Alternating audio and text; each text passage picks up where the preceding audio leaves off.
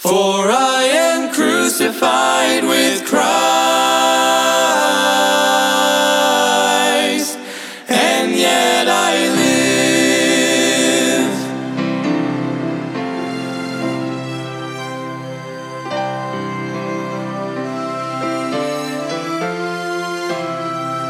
Embrace the cross Welcome to Crossbound Ministries, where we are bringing the gospel of Jesus Christ to the world, encouraging Christians and pointing sinners to the cross. Will you please pray about supporting our broadcast and ministry that gives us the ability to spread God's word? You can get involved by going to crossboundministry.com. Please welcome our preacher, Mike Sadler, as he brings us an important message from God's word. Embrace the love the cross requires. Cling to the wall. A Journey to the Palace. Take your Bibles with me and turn to Exodus chapter number 2, and we'll look at verse 4 through 9. Exodus chapter 2 and verse 4 to, through 9, and how God worked through the life of Moses and what God did in and through his family. So look with me down to Exodus chapter 2, uh, and we'll start in verse number 1. And the Bible says, And his sister stood afar off to wit what would be done to him. And the daughter of Pharaoh came down to wash herself at the river, and her maidens walked along by the river's side. And when she saw the ark among the flags, she sent her maid to fetch it. And when she had opened it, she saw the child, and behold, the babe wept. And she had compassion on him, and said, This is one of the Hebrew children. Then said his sister to Pharaoh's daughter, Shall I go and call to thee a nurse of the Hebrew women, that she may nurse the child for thee? And Pharaoh's daughter said to her, Go. And the maid went and called the child's mother. And Pharaoh's daughter said unto her, Take this child away and nurse it for me, and I will give thee thy wages. And the woman took the child and nursed it. And the child grew. Amen. Now, if you don't know the story of Moses, back in that day, the Israelites, Israel was getting so big that Pharaoh was worried they were going to take over Egypt because they were growing so mighty and strong. And he sent out a decree that all the male children born were to be killed. Man, that is wicked, is it not? That is horrific. That is terrible. You know, thank to God here in America, we, we're not living with that. They're not trying to kill our children physically, but let me tell you, the devil is trying to kill them spiritually. He's doing everything that he can to influence them in the wrong way. And you must have your guard up. You must be ready to sacrifice. You must be ready to take on that battle. You can't handle it by yourself, but with the Lord, you can. So here, Jochebed, which is Moses' mother, takes Moses, builds a little ark, and that's exactly what it is. It's a little ark made out of bulrushes and tar, and puts it in the river, and it floats down the river. And I like the reason I started with verse number four is it says, And his sister stood afar off to wit which would be done to him. So Moses' sister is watching her mother put the ark in there with the baby. It floats down the river, and I can imagine her following along the riverbank and watching that ark float. And all of a sudden, she comes upon Pharaoh's daughter and her maids, and the Bible says she was there to wash because she noticed. And look, when when Pharaoh's maid picked it up and saw it was a child, and the child cried, who asked, "Shall I go get a Hebrew woman for you to nurse the baby?" Well, that was Moses' sister. That amazes me.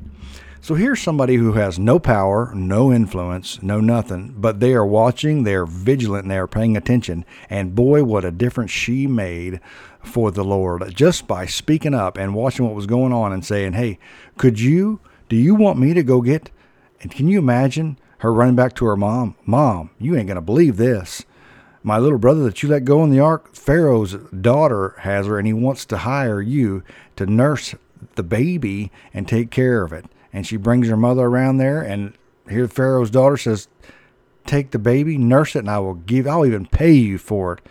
Man, that is some definitely some divine intervention, is it not?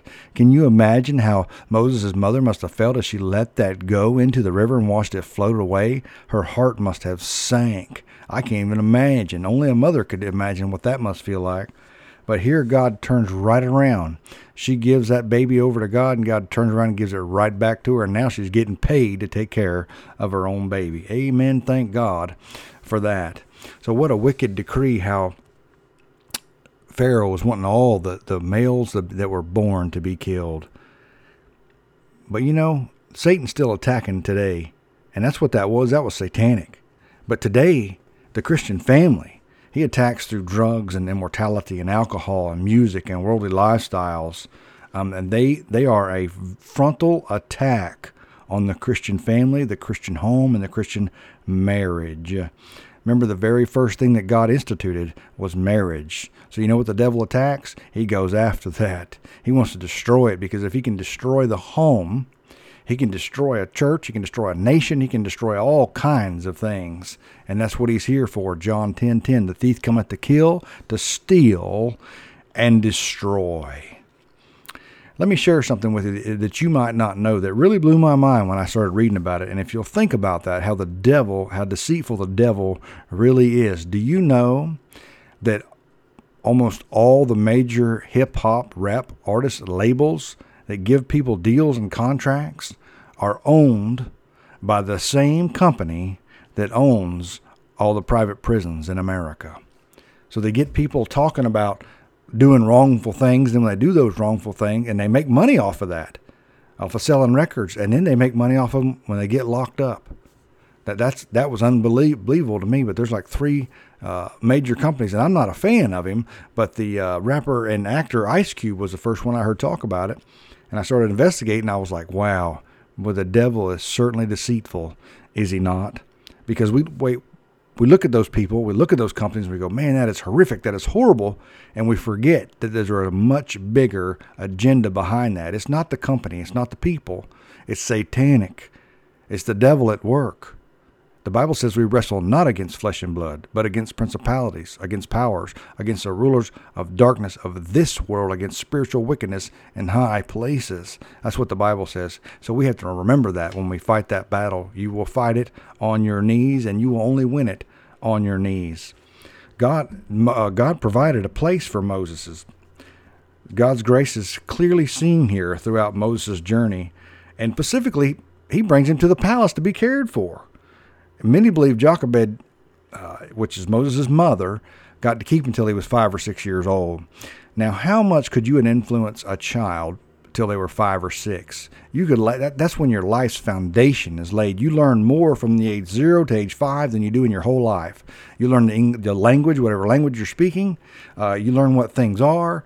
Don't you know that his mother put some godly stones, some bricks some characteristics in his life, some teachings. Amen. So, in spite of the very, very unusual circumstances, God allowed Moses' family to be around him, to provide for him, even in a very strange way. Do you trust the Lord with your family? Do you turn them over and say, Lord, here they are. I'm simply a steward. Tell me what you want me to do. And God's provided in that case, God will provide for you. And God's unique provision prepared Moses for the future. And it gave him an inner working of the palace. He was around Pharaoh. Remember, he was adopted by Pharaoh's daughter, so he was around Pharaoh. He was around the courts. He was around the ambassadors. But he was really going to be God's ambassador, whose Moses was going to be. Amen? God had him there. God had him in that place. Maybe God, has you somewhere, and you go, What am I doing here? What is this? It's, you're there for a reason. If you're saved, if you're born again, you're following God's will, you are there for a reason. God has something for you to do, something for you to learn, some character for you to build, but He has things for you to do. God commands us, as Jochebed did, to train and teach our children the Word of God. It is a very vital thing to teach your children God's Word. God commands us to bring our children up in the admonition and the nurture of the Lord. And nurture probably speaks of some discipline there because discipline is a very big part of it. We're supposed to provide, we're supposed to love, we're supposed to care for, but we're also supposed to discipline. Any good parent will know, will know that now I'm not just talking about spanking. You may have a child you don't have to spank. I have one. The rest of them weren't that way, but I have one. So every child is different. Uh, 1 Timothy 5:14 it is referred to as guiding the house. I will therefore that the younger women marry, bear children, guide the house, give none occasion to the adversary to speak reproachfully. It's the woman's place, what God's given her to do, to guide the home. And the man is supposed to be the leader of the home. He didn't make himself a leader, and you didn't make him a leader. God said he is to be the leader of the home. God didn't tell him to love you no matter what he no matter what you do as as your husband, he is supposed to love you no matter what you do. The Bible commands that, commands him to do that. Not you don't command him to do that. The Bible commands him to do that. And Just like it is the the wife who is supposed to follow her husband. And I know the word submission, nobody likes that word, but that's what the Bible says. And it's not me saying it, it's not your husband saying it, it's God Almighty saying it. It's God's word saying it. And so it, it's very important. God has an order, God has a structure of the home, uh, just like He has a, a structure and order of a church. And you know, when you have chaos and confusion and, and craziness, don't you know that breeds some very unruly children? Because that's how they that's what they know. They know chaos and confusion. That's why God has created order in the home. Proverbs 1 8 9. My son, hear the instruction of thy father, and forsake not the law of thy mother, for they shall be an ornament of grace unto thy head, and chains about thy neck. We should never underestimate the teaching and the importance of God's word and the influence that you have on your kid's life to train them up. A mother has the most special place in, in a kid's life, and so does a father. Let me tell you what John Wesley said. If you know who John Wesley is, him and his brother founded the Methodist Church, the Methodist movement, and the reason they called they were called Methodist is because they were so methodical about following biblical principles in their life, in their church, in their preaching, and they were at that time they were the most biblical. That was long before independent Baptists were ever thought about. John Wesley said this, the great preacher of, of many years gone by. He's many passed away many years ago now, but he said this I learned more about God from my mother than from all the theologians in England. I don't know how old he was when he said that, but I would imagine he was probably 40 or 50, somewhere in there, and he started thinking back about all the things he had learned. But you think about the foundation. He must have thought about the foundation that his mother gave him. And that stuck with him his whole life. Let me read the end of that verse for you, verse 8 and 9. It says, For they shall be an ornament of grace unto thy head and chains about thy neck.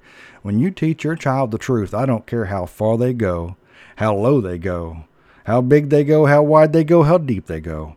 They can never get away from the truths of God. They're like chains hanging around their neck. You may be dead and gone, but let me tell you that truth that you instilled in their life, they will have with them until the day they die. Whether or not they follow that and obey that is their choice. Nobody can make you be obedient to the Lord, just like nobody can make them be obedient to the Lord. You, it is a choice. Something that's so sacred, God won't even touch it, and that's your free will. And that kind of teaching that it's talking about stays with a person for life. Philippians 4 chapter verse number 9 says, "Those things which ye have learned and received and heard and seen in me do, and the God of peace shall be with you." The listen to me this is so important. The greatest way the greatest thing that we can ever provide and pray for for our family is that each one of them know the lord jesus christ as their personal savior because nothing else matters in this life. You can have every bible doctrine right and know everything there is but you get that one thing wrong and you've got it all wrong. Everything is pointless. You have got to know the lord jesus christ as your personal savior in order to go to heaven. It is about the relationship.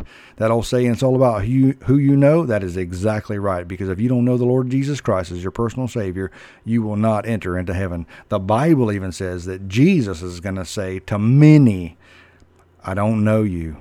Depart from me, ye worker of iniquity. What a scary thing to even think about. You better know that you know that you know that you have been born again, that your name is written in the Lamb's book of life.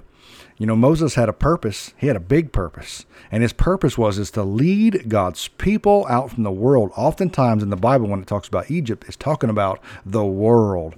And just as they were supposed to come out of Egypt, when you get saved, God wants you to come out of the world. We are to be different. We are to be strange. We are to be a peculiar people. Let me read to you what Hebrews chapter 11 verse 24 through 26 says. By faith when he was come to years, refused to be called the son of Pharaoh's daughter, choosing rather to suffer affliction with the people of God than to enjoy the pleasures of sin for a season, esteeming the reproach of Christ greater riches than the treasures in Egypt, for he had respect unto the recompense of the reward.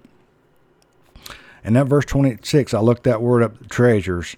It means a deposit of wealth. I thought that was that was amazing. That was very very interesting. In verse 25, how Moses chose to suffer affliction rather than, listen to what it says, enjoy the pleasures of sin for a season. You know that Moses was in, in with Pharaoh. He was in the castle. He was living good. He was eating good. I promise he didn't want for nothing. He certainly wasn't doing any hard labor. I'm sure there was many servants, many slaves. Everything was provided. Everything was good. All you had to do was live life, put your feet up, and eat well. But he gave all that up to follow the Lord and be with God's people. That's what God wants you to do. He wants you to come out from the world.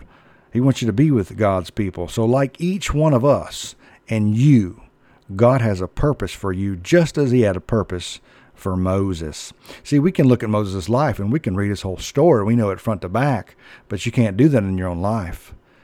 You just have to know that God wants to use you for something great, whatever it may be. Leading somebody to the saving knowledge of Jesus Christ, by the way, is something that is the greatest thing that you could ever do. So God has something great for us all to do. And the purpose he had for Moses is the same purpose he has for us today to come out from the world, to live a good godly life, to be a good example, to be fully determined to fulfill God's purpose in your own life, what it is God has for you. Amen. He identified with God's people, Moses did.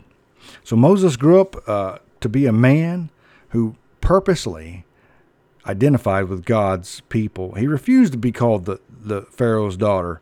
He fulfilled what God had for him to do in his life. And God also commands the same identification from us. And he desires that we identify and fellowship with God's people through the local church today in the New Testament. That is God's plan. That is God's design. That is God's order. Hebrews 10:25, not forsaking the assembling of ourselves together as the manner of some is, but exhorting one another, and so much the more as ye see the day approaching. If you're not in a good local church, you need to find one, a good Bible believing, gospel preaching, hell hot, heaven high, sin bad. Amen. You need to find somebody that will call it out, that will tell it like it is. You don't need somebody to tickle your ear or tell you how great you are. You need somebody to tell you where you need to be with the Lord and what the Bible actually says. Somebody that loves you enough to tell you the truth. You wouldn't go to a doctor that'd lie to you, would you, about your sickness? No, you wouldn't. Why would you go to a preacher that'll lie to you and tickle your ears? You don't need that. You need the truth of God's word because it will sharpen you, it will hone you, you will bring out God's will for your life. And if you're not saved, you get under the sound of God of the gospel. God will call you. He will knock on your heart. Amen. Because God even takes the little lies serious. A little boy was getting on a plane with his mom and they went to buy the ticket. And the man looked down at the little boy and said, How old are you? And the little boy said, I'm two years old. And the flight person selling tickets looked at him awful suspicious and said, Do you know what happens to little boys that lie? And the little boy said, I sure do. They get tickets for half price. I thought that was thought that was pretty good. And so even though that's funny, God wants us to be truthful in every facet of life. No matter how young, no matter how old, God's desires that we separate ourselves from sin, even pleasurable sin, even sin that benefits you, even sin that gives you a ticket at half price. God wants you to separate yourself and be determined to separate yourself from that, as Dan, like Daniel did. Uh, and Daniel chapter 1, verse 8. But Daniel purposed in his heart that he would not defile himself with the portions of the king's meat, nor with the wine which he drank. He said, I'm not going to do it. He had already made the decision. And let me tell you, it's so much easier when you go ahead and make that decision. I'm not going to do that. I'm not going to go there. I'm not going to sin. I'm not going to get involved with that. It is so easy. But what you can do is determine to be involved in church. You can determine to be faithful to a church. You can determine to be committed to a church. You can determine to be tied to your church. That is biblical a good church here if you're anywhere around Citrus County is Fort Cooper Baptist Church. That's where we go, and the gospel's preached there, and it's uh, just a good church. And if, if it's not that one, you need to find another one. Amen. Moses had to wait on God's timing, and that's something that's hard for us to do. We don't like to wait. Everything in America is right now in a drive through, right? But there's a purpose. Got to wait on God's timing. God's reward. And let me tell you, God blesses those who follow Him, who wait on Him, and who go down life's journey where God wants them to be. There's no earthly riches that can compare to what God has for you. Amen? There's not nothing Listen to me. The rewards in heaven. I know when people talk about heaven, they talk about how great it is and mansions and palaces and streets of gold and walls of jasper and sea of crystal and gates of pearl. Do you know those are going to be useless up there? I mean, we don't, you don't go out and get asphalt off the street and hide it in your safe. Why? Because it's everywhere. It means nothing. That's the way it's going to be in heaven. But let me tell you what the real riches are. When you're going to be in the presence of a thrice holy God, when you're able to worship Him and stand literally at His throne, when the river of life flows from the throne of God and be in the presence of God, I do believe that's going to be the greatest reward and the greatest feeling that there is.